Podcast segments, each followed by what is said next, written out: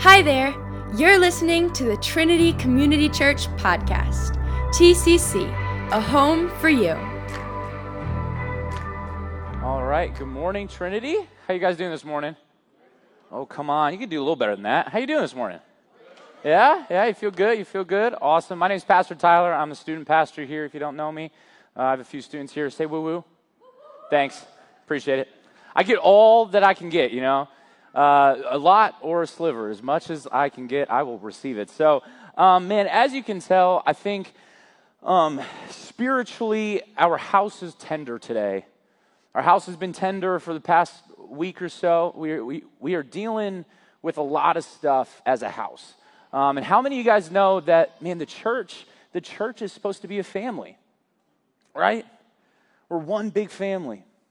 And because we're a family, that means that, that for us, everybody's emotions, the things that we're dealing with, we all can deal with together. The things that parts of our family are struggling with, we get to, to, to, to, to partner with them and process through our grief and through the things that maybe we don't quite understand. And how many of you guys know that, like, man, in, in times like this, trying to explain something away doesn't really help, you know?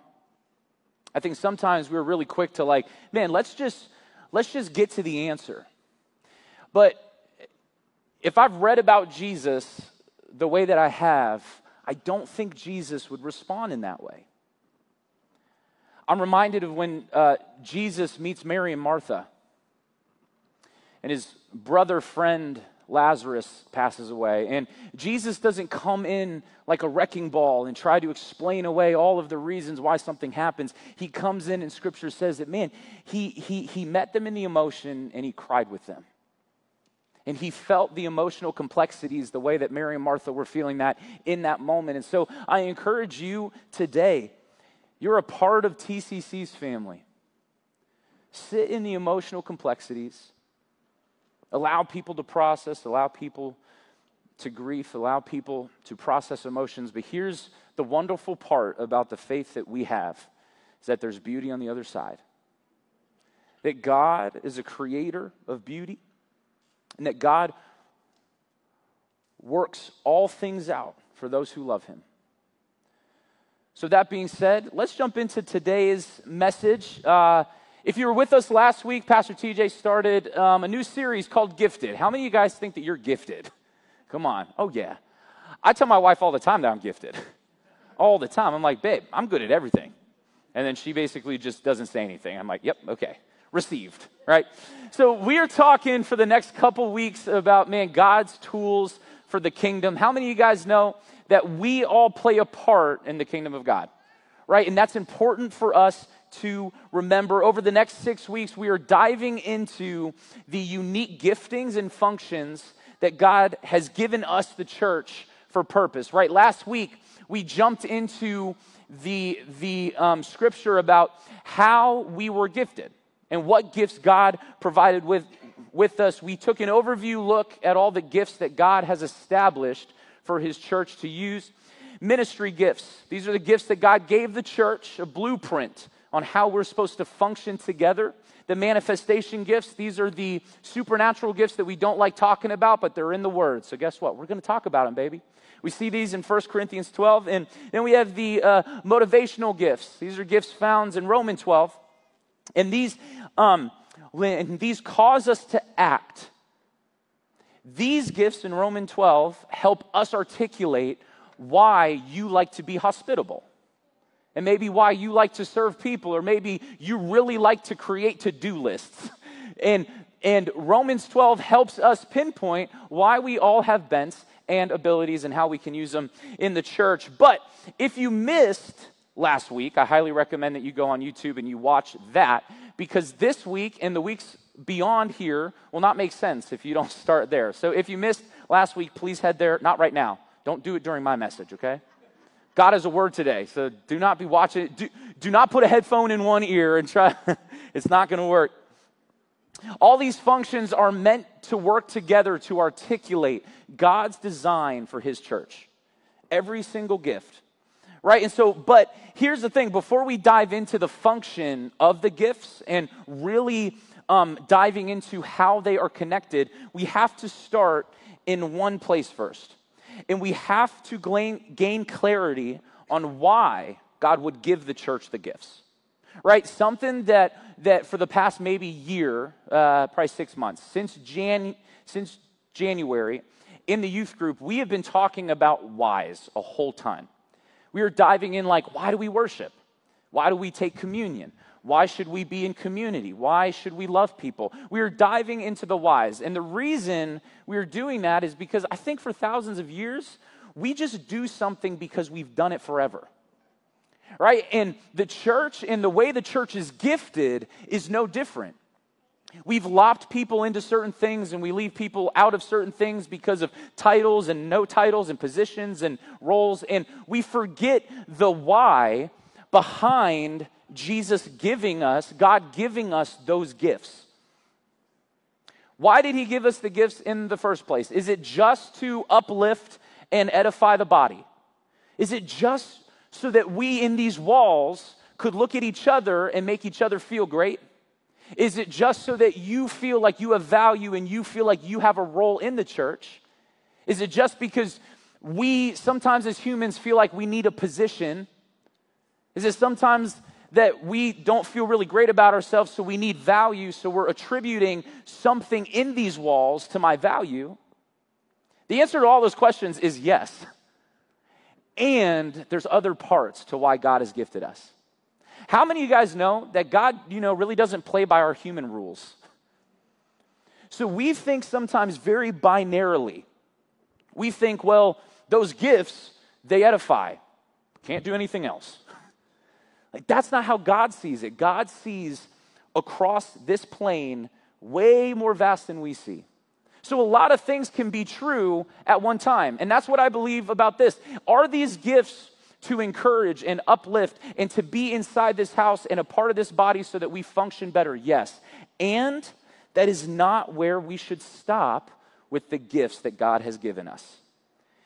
How many of you guys know that God has called the church to transform the world?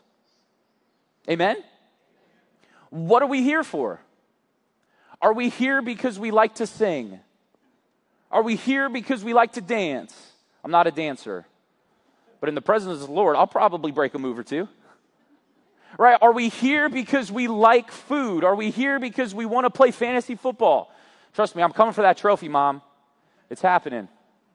Are we here for those reasons, or do we truly understand that God has called the church to transform the world. In Matthew 5, verses 14 through 16, Jesus says this You are the light of the world, like a city on a hilltop that cannot be hidden. No one lights a lamp and then puts it under a basket. Instead, a lamp is placed on a stand where it gives light to everyone in the house. In the same way, let your good deeds shine out for all to see, so that everyone will praise your heavenly Father. Amen? Church, we're called to be the light of the world. We're not called to be just a light. We're not called to be, well, you're that light that's next to the other light, that next to the other church on the corner's light, and you guys are just going to light the, the, that street corner. He says that we're the light of the world. God has not just called us to use the gifts to enhance our lives within these walls. We were called to change, transform, and impact the world around us. That's what hearing the light of the world means. It's not just to be a light in these walls, but the world needs a light. Do you know how important light is? When you wake up in the morning, do you wake up with a light on, or do some of you wake up to the sun? So in the summer, I wake up to the sun. In the winter, you cannot get me up unless somebody probably turns turns like like the uh, big lights on. We call them big lights and then accent lights. The big lights, we don't use the big lights because those are too bright. But I need those to wake up occasionally. Light is really, really important, right? It's true. We have light in this room right now. If all of these lights were off, one, we would not be having service indoors. We would probably be outside. And if it was nighttime, we would have candles everywhere. And guess what? That's also light.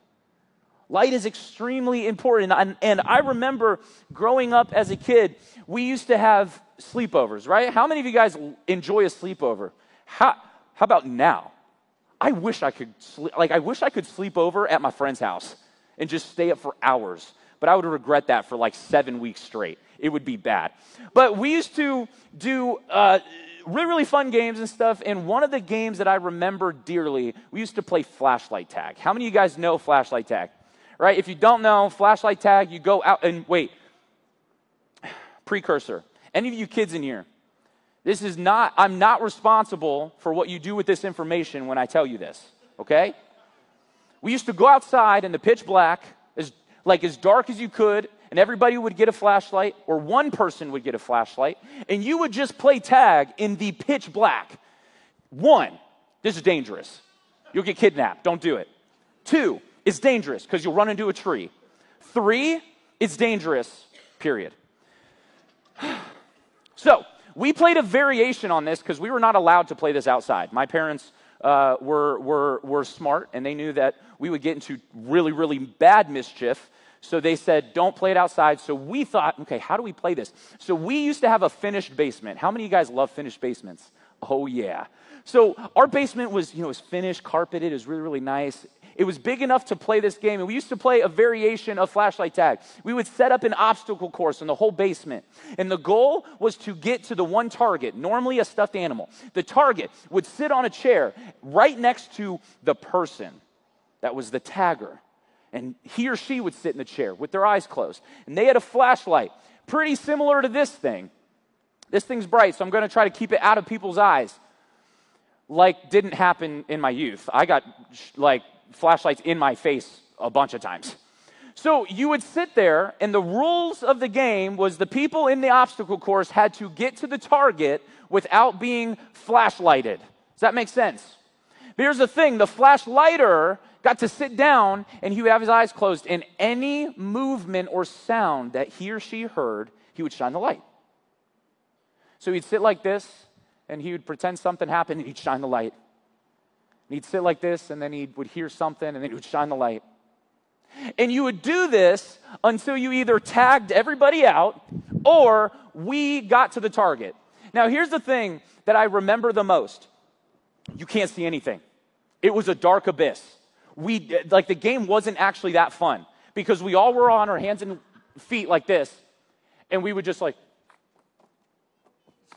we'd be feeling around because it was so dark you couldn't see anything. But here's but here's where you swindled the system okay? You would make a little bit of noise and when the person would shine the flashlight the light bleed would give you a chance to move through the obstacles the light bleed that was going maybe this way towards somebody else gave you enough light to get your bearings to get to the target. And it's funny because sometimes I think the church is literally like playing this game. Do you know that we hold the flashlight? We hold the flashlight. We've been waiting for thousands of years for the world that has no flashlight to shine its own light. Meanwhile, we've sat back with the flashlight in hand and we've not turned it on. That's what we do sometimes with these gifts. The only time I could navigate the darkness was when that person turned the flashlight on. Now, I could stumble around all I wanted to, and I could feel around and try to get to the target, but, but the truth is that I could not get there unless that person turned the flashlight on. Church, we are the flashlight. The world does not have a flashlight. And if you're anything like me, when I'm reading the news about the world and about the church and how, you know, all this stuff is happening, the one thing that comes to my heart the most and it breaks my heart is that I think some of the churches the, the Big C church is, is sitting around waiting for the world to turn their light on, and they don't have one. We're waiting for the world to turn their light, and then, okay, let me see if I can navigate to get to the church, and then I'll be good. Guys, we are the light.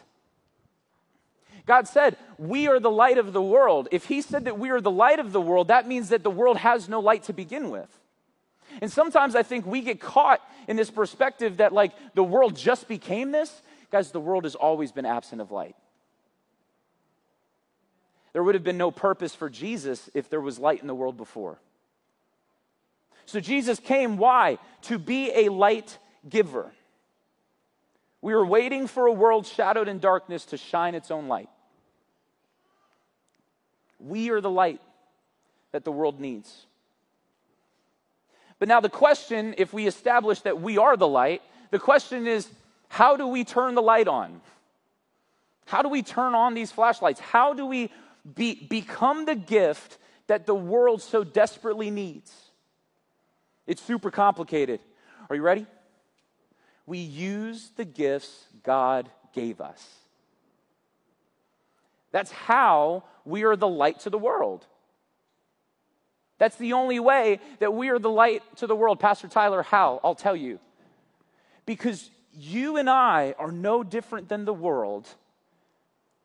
The only thing that separates us from them is that we have Jesus. You and I are no different.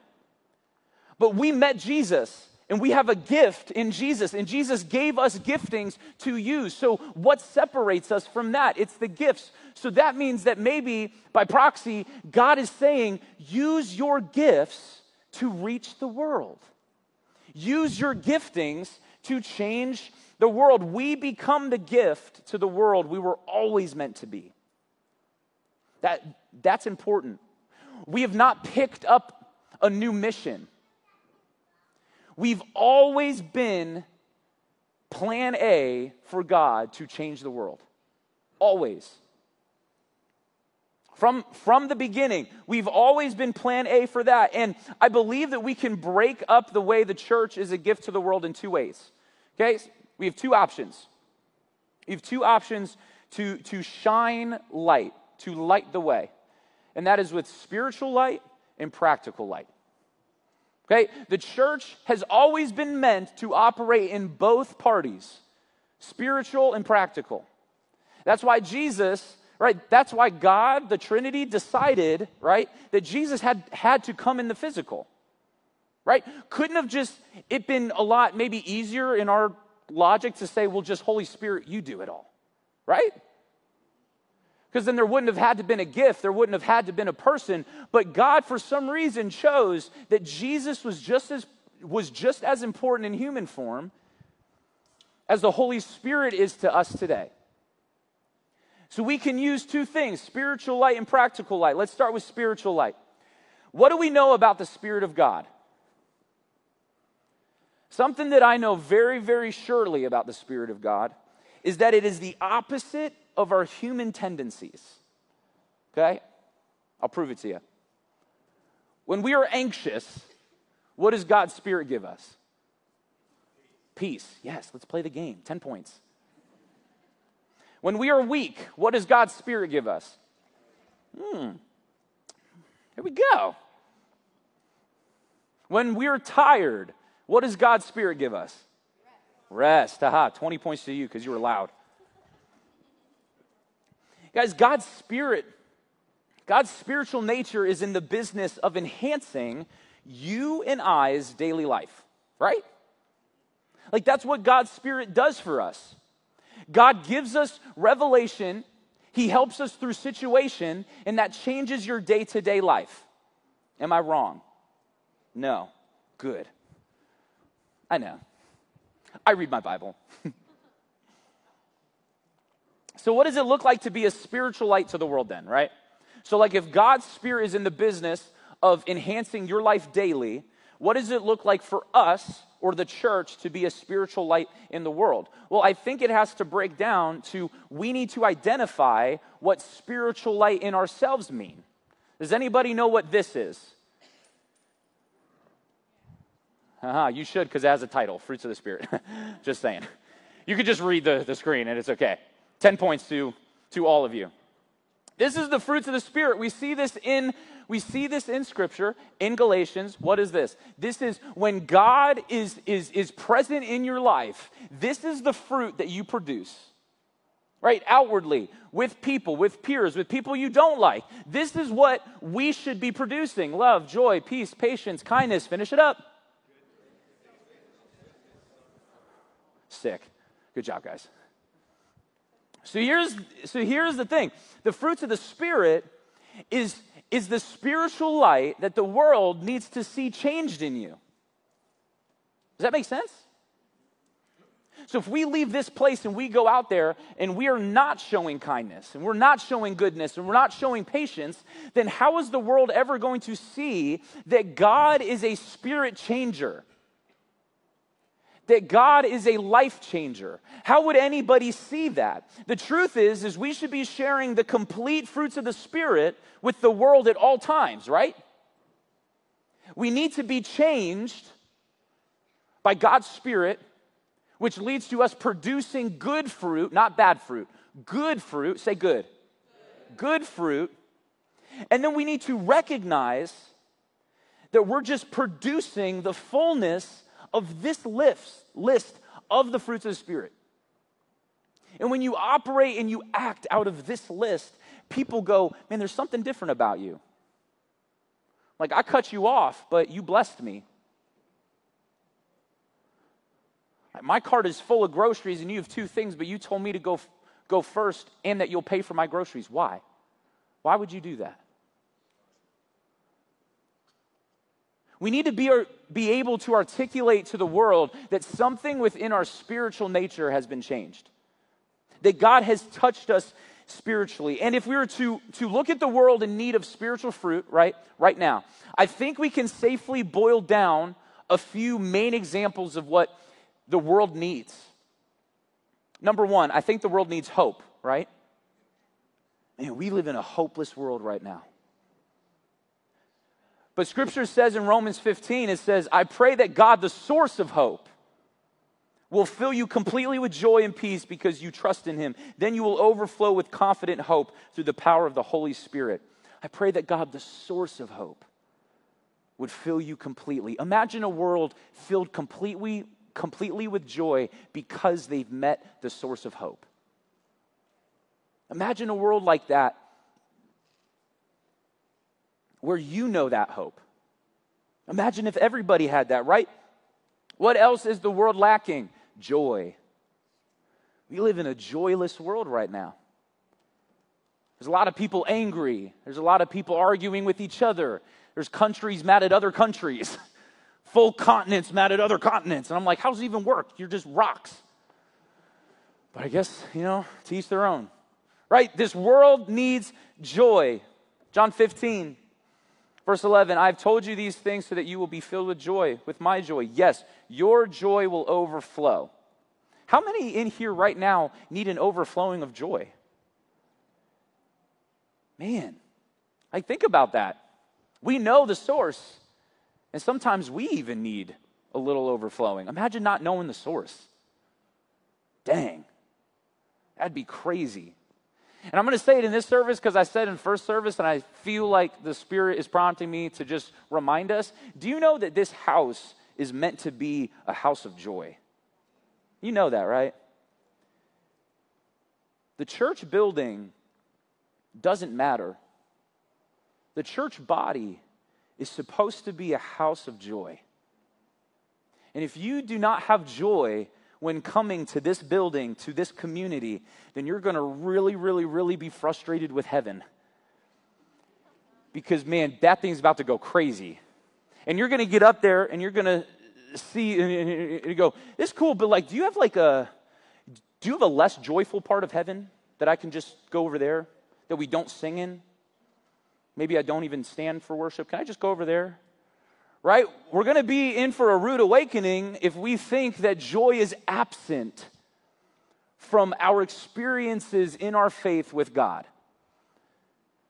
So that was extra. I just want to plant the seed. Be joyful in the house of the Lord. Be joyful, be joyful, be joyful. There are people that don't get a house of the Lord. And we come to a house of the Lord resentful and upset and broken, and all of those things are okay. But God has established a place like this so that when you enter, you're like, oh, the joy of the Lord. my community, my church. The world is absent of that. And sometimes the church is. So let's be better in that department, okay? Joyful house. Next up, the world is lacking peace. Amen? We got wars on wars on wars, baby. We are fighting with each other. We are fighting, fighting, fighting. John 14 says, I am leaving you with a gift peace of mind and heart. And the peace I give is a gift the world cannot give. So don't be troubled or afraid. My favorite part of this verse is not just the peace part, it's him saying, The peace I give is a gift the world cannot give. Sometimes we sit in our postures and say, Man, if, you, if the Ukraine and Russia could just stop fighting, they can't. Why? Because there's no peace to grab from there. We hold that peace. God is that peace. So if God is absent from the situation, where are they getting peace from? That's why we pray so, so deeply for God to impact that region right now. Why? Because there is no peace to, to, to, to, to send into the situation if God is not available. So we as people need to be people of peace. And the world needs people of peace right now. Amen? The world needs it. What's something else? love. Man, the world is lacking extravagant love. The world does not love each other right now. You know it's really hard? The church doesn't either. So, Ephesians 3:18 is for the church just as much as it as it is for the world. And may you have the power to understand as all God's people should how wide, long, high and deep his love is. We need to be a people of love. Why? Because if the world has no love, then where do they get it from? Us. But here is the dilemma, church, and I'm saying this because we're all a part of the church. The world has no love, and sometimes the church has no love.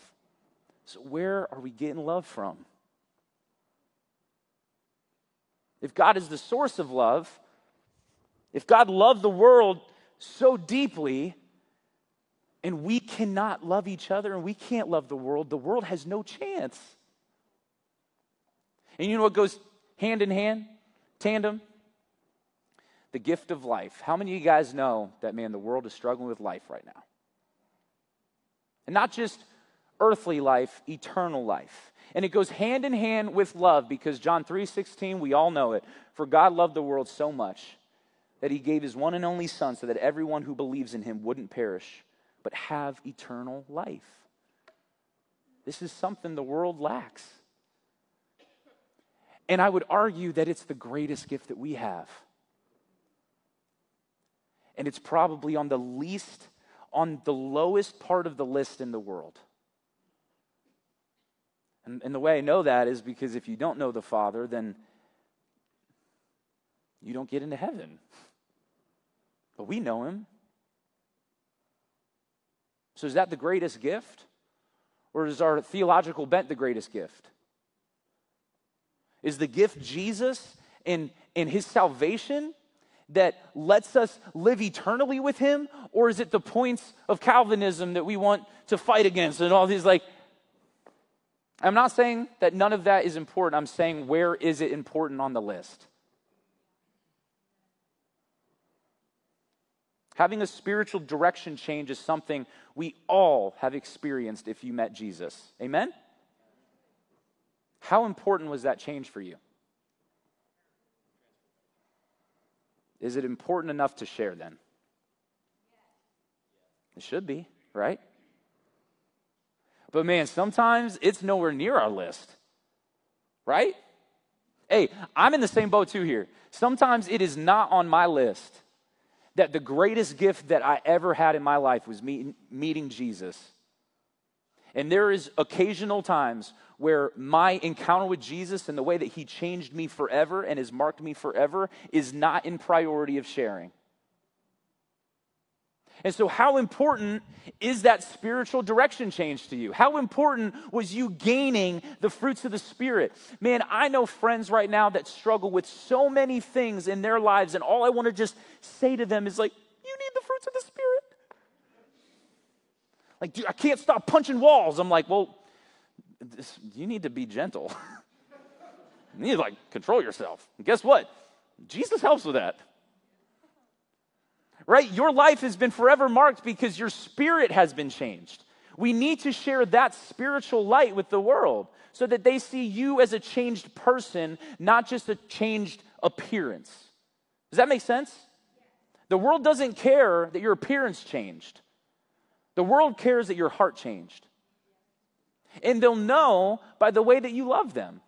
They'll know by the way that you are sharing those fruits with Him. When we don't operate in or share the gift that is the fruits of the Spirit, we are deciding that the gift from God stops with me. We, we, we assume a role that, we're, that we weren't created to have, and that's decider over what I do with, God, with God's gift to me. And that's a dangerous game to play. It's a free gift. I didn't pay for it. You didn't pay for it. And God's only call was, hey, you should take that gift freely that I gave you and give it to somebody else. I like to see it in my mind as like God gave me a gift, I unwrapped it, and then like the note on the gift said, rewrap it and give it. Like, think about if we re, rewrapped all the gifts that God gave us and we gave them out freely. This world would be changed. This world would be marked. Our focus, though, sometimes has shifted from kingdom minded to self minded. And this is a dangerous game to play. This sometimes gets in our way of fully acting in every gift that God has given us. We start thinking about, well, is this comfortable for me, though? Well, I don't really maybe like really care to share my gifts, so like I'm just going to keep it here. Or sometimes, if you're like me, right? God is doing all this fruit of the Spirit change in my heart, and it feels so warm and toasty that I go, I'm just going to keep it to myself. like, God, just keep sifting me, just keep working on me. And God's like, hey, dum dum, share that. You get this for your whole life, but there's people that may not get it, so share it. Like, like, hey, Ty, you already have it. Somebody doesn't. So that warm, fuzzy shifting and, you know, the thing that's happening in your heart, somebody else needs it too. Right? And so God is calling us into kingdom mindedness, not self mindedness. And here's the thing we see in Philippians, Paul writing to the church about having a Christ like attitude, and we're going to read this really quick because it really makes sense, okay? I promise. Philippians 2 1 through, through 5, it says, Is there any encouragement from belonging to Christ? Any comfort from his love? any fellowship together in the Spirit? Are your hearts tender and compassionate? Then make me truly happy by agreeing wholeheartedly with each other, loving each other, and working together with one mind and purpose. Don't be selfish. Don't try to impress others. Be humble. Thinking of others is better than yourselves. Don't look out only for your own interest, but take an interest in others too. You must have the same attitude that Christ Jesus had. Why does this passage matter to us today? It's because Paul is addressing a problem, and here's the thing here's the key word Paul is addressing a problem inside the church. This letter is to a church, not to the land of Philippi. This is to the church. Paul is calling out in the church, he's saying, You are selfish, arrogant, prideful, and lacking compassion with each other, how are you going to share the greatest gift of the world with people that aren't like you if you cannot get along inside the church? Paul's saying, uh, Church, are you not marked by what Jesus did for you? Is your heart not not, not tender and compassionate towards each other because of what Jesus did in your heart? Do you not have love for each other? Gifting the world with spiritual light only can happen if we are united and encouraged in this building, a part of this church. Paul is saying, man, if you can't get along inside, wait until you talk to the person on the street that doesn't like you. and doesn't believe the same things that you believe and doesn't read the same book that you read, the fruits of the Spirit being produced in your life should encourage us to be kingdom minded for the sake of the world. Not for the sake of you, not for the sake of me, but for the sake of the world. And when, we're, and when we're producing spiritual light inside and we're sharing it with each other in this building and we become unified and encouraged, then and only then is when we can probably properly love God's people outside of here. Gifting the world spiritual light isn't where we stop, though. How, how many of you guys know that Jesus did not stop at just going toe to toe with the Pharisees and intellectually battling with people? He also put his hands where his mouth was. And he met people in the streets. He touched people you weren't supposed to touch. He prayed with people you weren't supposed to talk to. We cannot change the world with our intellect alone. I'm sorry. Can't happen. Is it important? For sure. Why? Because the Bible talks about it too. But do you know what we, like most churches don't do well, and the Bible also talks about? Doing something. Putting our hands down, doing some hard work. The world doesn't just need the gifts of the Spirit, the world needs people of the Spirit to do something about it, to do something about the world that needs practical light, the hands and feet of our faith. Why is this? Why is the practical important? Jesus shows us constantly that it wasn't just about him teaching and breaking down religious law um, mindsets. It was about getting his hands dirty and changing the world with his hands and feet. Jesus lived out his gospel.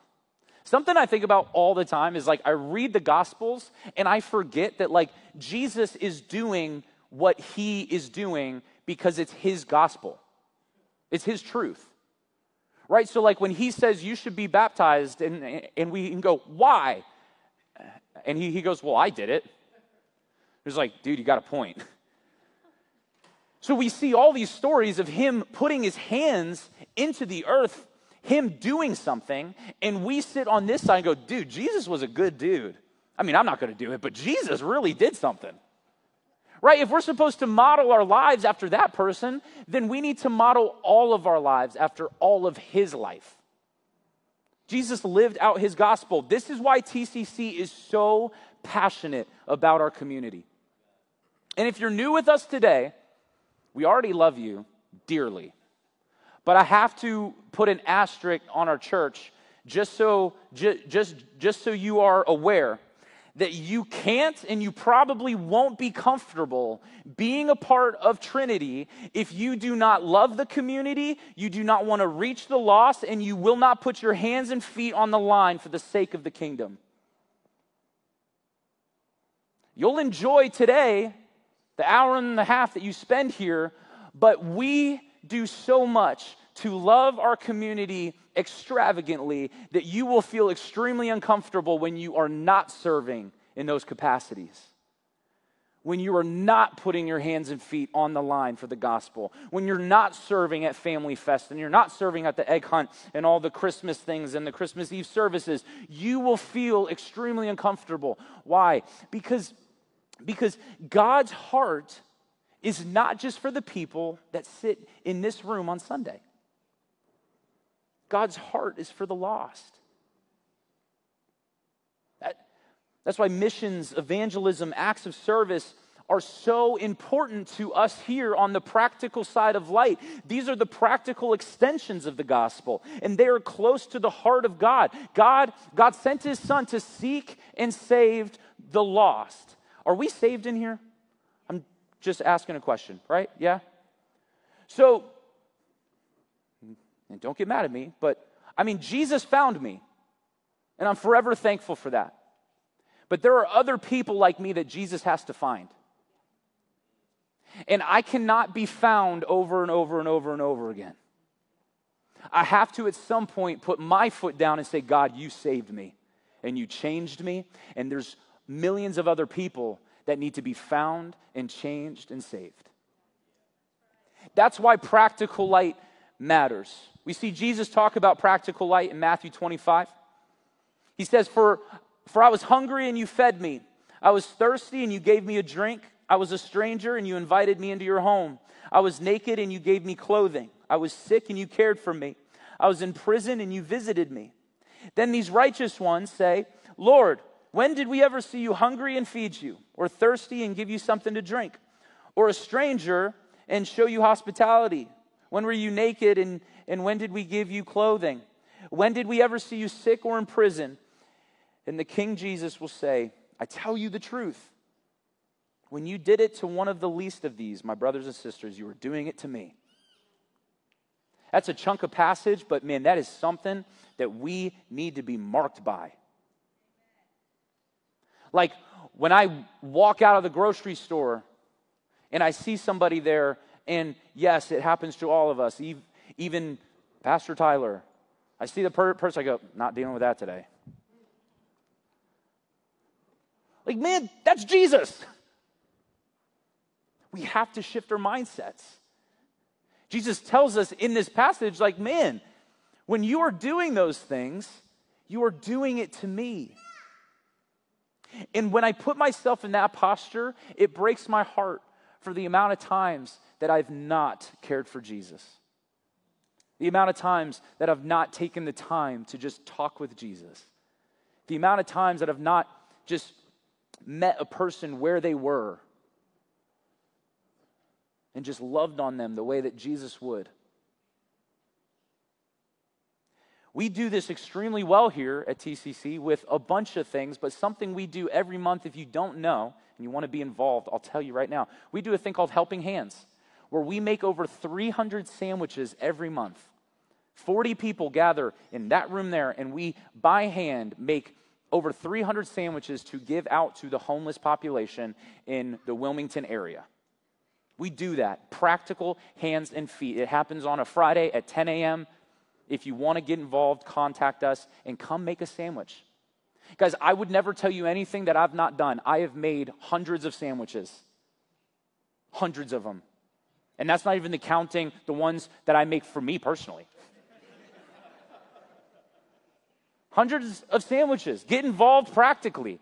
Put your hands where your mouth is. The church is really good at talking, but we got to start putting our hands on the line. Right? How else do we practically share the gift of the church? Guess what? We, we were called to it by Jesus as well. We go into places that are absent of God and we share the good news. We go. What, what does Scripture say?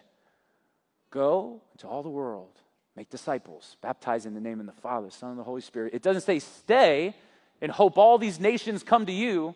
Man, your church would be not, our church is not big enough to house all of the nations. We're called to go into the places that are absent of God.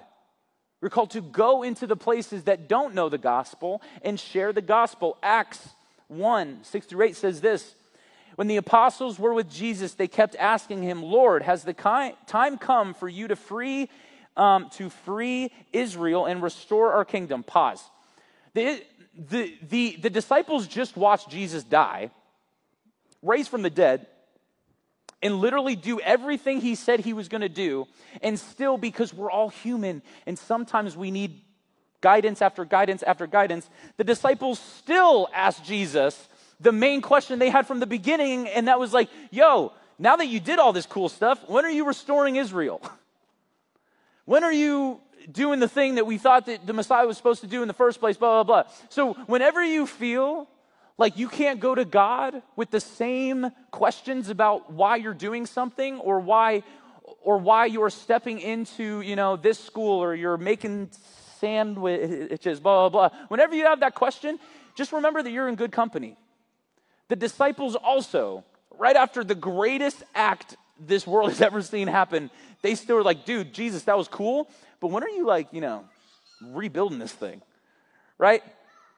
Jesus says, with so much patience, he says, the Father alone has the authority to set those dates and times. And they are not for you to know. But you will receive power when the Holy Spirit comes upon you, and you will be my witness, telling people about me everywhere in Jerusalem, throughout Judea, in Samaria, and to the ends of the earth spreading the gospel, sharing the gospel by word, going into the places that do not have Jesus. You know what's my favorite part about this passage? There were people that believed in Jesus in Jerusalem, yet Jesus still listed Jerusalem. Our work is not done in Wilmington. Our work is not done in Hockessin. The work is not done locally. Doesn't mean that anything else isn't important, it means that everything can be active at the same time. Just as important as China is, so are the kids in Wilmington. So get involved. Let's get involved. Let's put our hands and feet on the line for the kingdom of God. I have many amazing students that I get the privilege to pastor, and I have two students that are just like make, making me have just like this proud dad moment. Um, and they are Aaliyah and Karina. You can see them both right there. Uh, Aaliyah's here today, so make her feel welcome. So both of these girls are going into DMA. They're going into their freshman year, okay? The Delaware Military Academy, okay? So if you think you have it hard, you don't. Delaware Military Academy, okay? They're going into their freshman year, okay? They're not even there yet.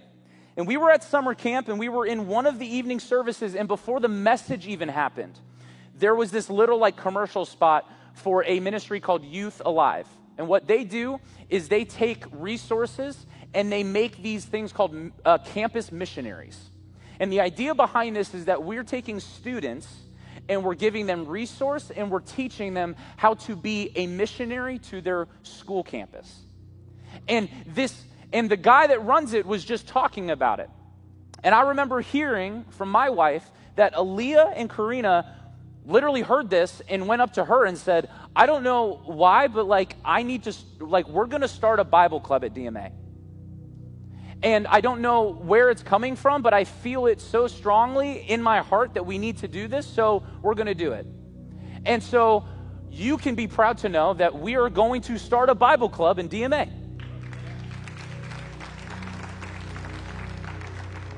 So, again, incoming freshmen that don't know anybody, that is stepping into a large school that is absent of God, and their first thought was, let's start a Bible club. And here's what makes me more proud, okay? I'm proud that they are doing that. You know what makes me more proud? Aaliyah's been coming since November. She kind of like just basically met Jesus, right? Jesus marked her life so strongly that she believes and she's willing to put her hands and feet on the line that other people in her school need to experience that same life changing thing. What am I doing? Like, I can't even talk to the person at the coffee shop. And her life has been marked so strongly that she's like, people need to hear this. People need this man in their lives.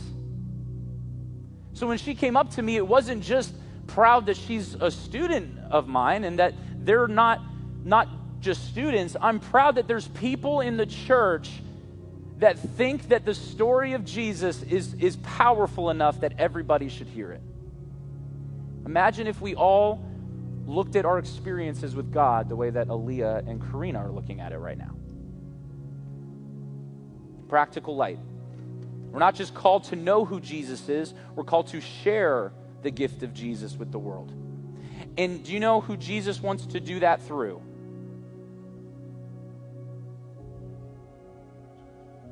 Us. There's no other plan. How crazy is that? Like, like, there's literally no other plan. God's like, hey, you're it. Tag, you're, you're it. He like, I, I, I can just see his like, as he like ascended, he like tagged them. It's like, okay, you're it. Have fun. Like, no, Jesus, I'm not ready. It's like, I never said you would be. uh, God chose us to do it. God has gifted us individually, not just so that we can build, and trust me, I love the church, okay? So don't hear this wrong.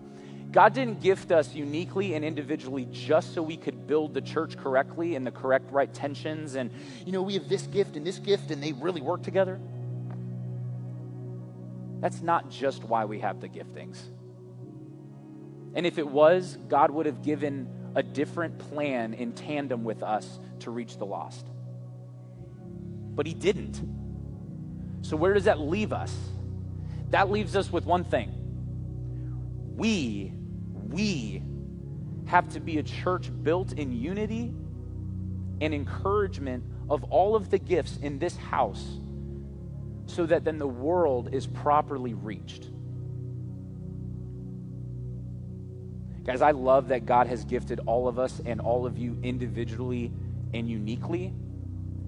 But God also marked the church to be a gift to the world. So, in the same way that we're receiving all of these beautiful gifts from God that make up who you are uniquely, God is saying, well, wait, wait, wait, wait. My bride collectively is supposed to be a gift to the world. And sometimes we're not giving that gift away. Guys, no matter how messy the church is, or even when the church doesn't get it quite right, or we step on our own toes and and we aren't communicating correctly, and sometimes we run events and they don't go really smooth. And no matter how messy things get, we have to remember that God chose us, that we're still the light that has to reach the world, that we still are that. I don't care about all of the posts on Facebook you see about, well, this guy said this and the church said this and they're fighting now. Like at the end of the day, guys, we're still the word, uh, um, light. The word hasn't changed. You are a light to the world, a beacon. There's no other option, there's no other plan. We are and we've always been, and, and this is important, we are and we've always been plan A, B, C, D, E, F, and G. We've always been that plan to grow the kingdom. And I know that we just talked about oh, spiritual light and practical light, blah, blah, blah. Guys, at the end of the day, what God is saying is that you and I need to use our gifts to reach the world. That's what he's saying. So you, you, you teacher, as important as teaching is in this, in, in this congregation, go teach the world. You, you pastor, you, you shepherd, you, you carer of people. Don't just care for the people here, care for the world. You evangelizer. I know about Jesus already. You don't got to tell me twice. But there are people that don't. And they need your gift. So we are going to end the same way we did last week. If you were here last week, then, then you, you know. We have a spiritual gifts test. You can scan that code or you can go to uh, the fivefoldministry.com. Um, you will get sent to potentially, depending on what happens, we are having a little bit of issue with this site specifically. But um, if you have some issue with it, then just contact us and we will make sure that we send out a different gift test. Um, but it's a really quick test, and all we're asking is that you take it and that you find out your perfect fit in the kingdom of God. Guys, in this room right now, we have pastors, teachers, apostles. We have them all. And we need to figure out where we fit so that we can attack the world properly so that we can build unity and encouragement of all of the gifts here so that they are fully active and on display out there. And when you find out what you are and your results, we want you to send it to info at tccde.com. But I would be in trouble if I don't say this. Put your name on it, please. We got some tests where it's like, cool, you're a pastor. Don't know who you are. cool, you have a gift of teaching, random person. So make sure that you put your name there so that we can help to, to start to cultivate like what this church complete in unity looks like. Guys churches say this all the time but i mean it from the bottom of my heart. Guys god is on the move in this region. Do you feel it? God is moving. God is creating. God is processing. God is casting understanding. God is re redistributing giftings, dreams. We need to be a church that's going to jump on the wave and follow with God wherever He wants to go. And the only way that we can truly do it properly is if you know where you fit in the equation. And so that we all understand that, man, we all have value in the kingdom of God. I'm not any more valuable than any of you in this room. We all matter to this big equation of what God has for us. So let's take just one minute and let's just let's just talk to the Spirit. Just ask him, God, like what what would you have me do? Be prepared to, to ask dangerous questions of the Holy Spirit. Like, God, what, what do you want me to do? Where do you want me to go? How do you want me to use my hands how do you want me to use my feet? How do you want me to use the good fruit that I've produced because of my encounters with you? And just see what he says. God speaks to you just like he speaks to me. And if I know God the way that I know God, when you ask him something, he will respond. It might be in a different way that you weren't expecting, but he'll respond. Your gift matters.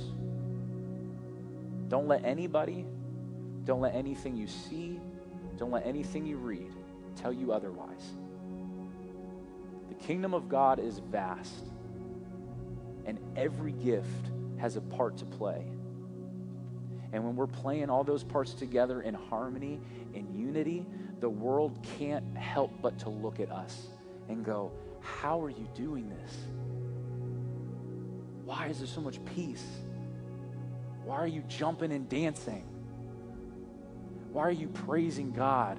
Why are you serving your community? Why are you giving hot dogs out for free left and right? Why are you doing this?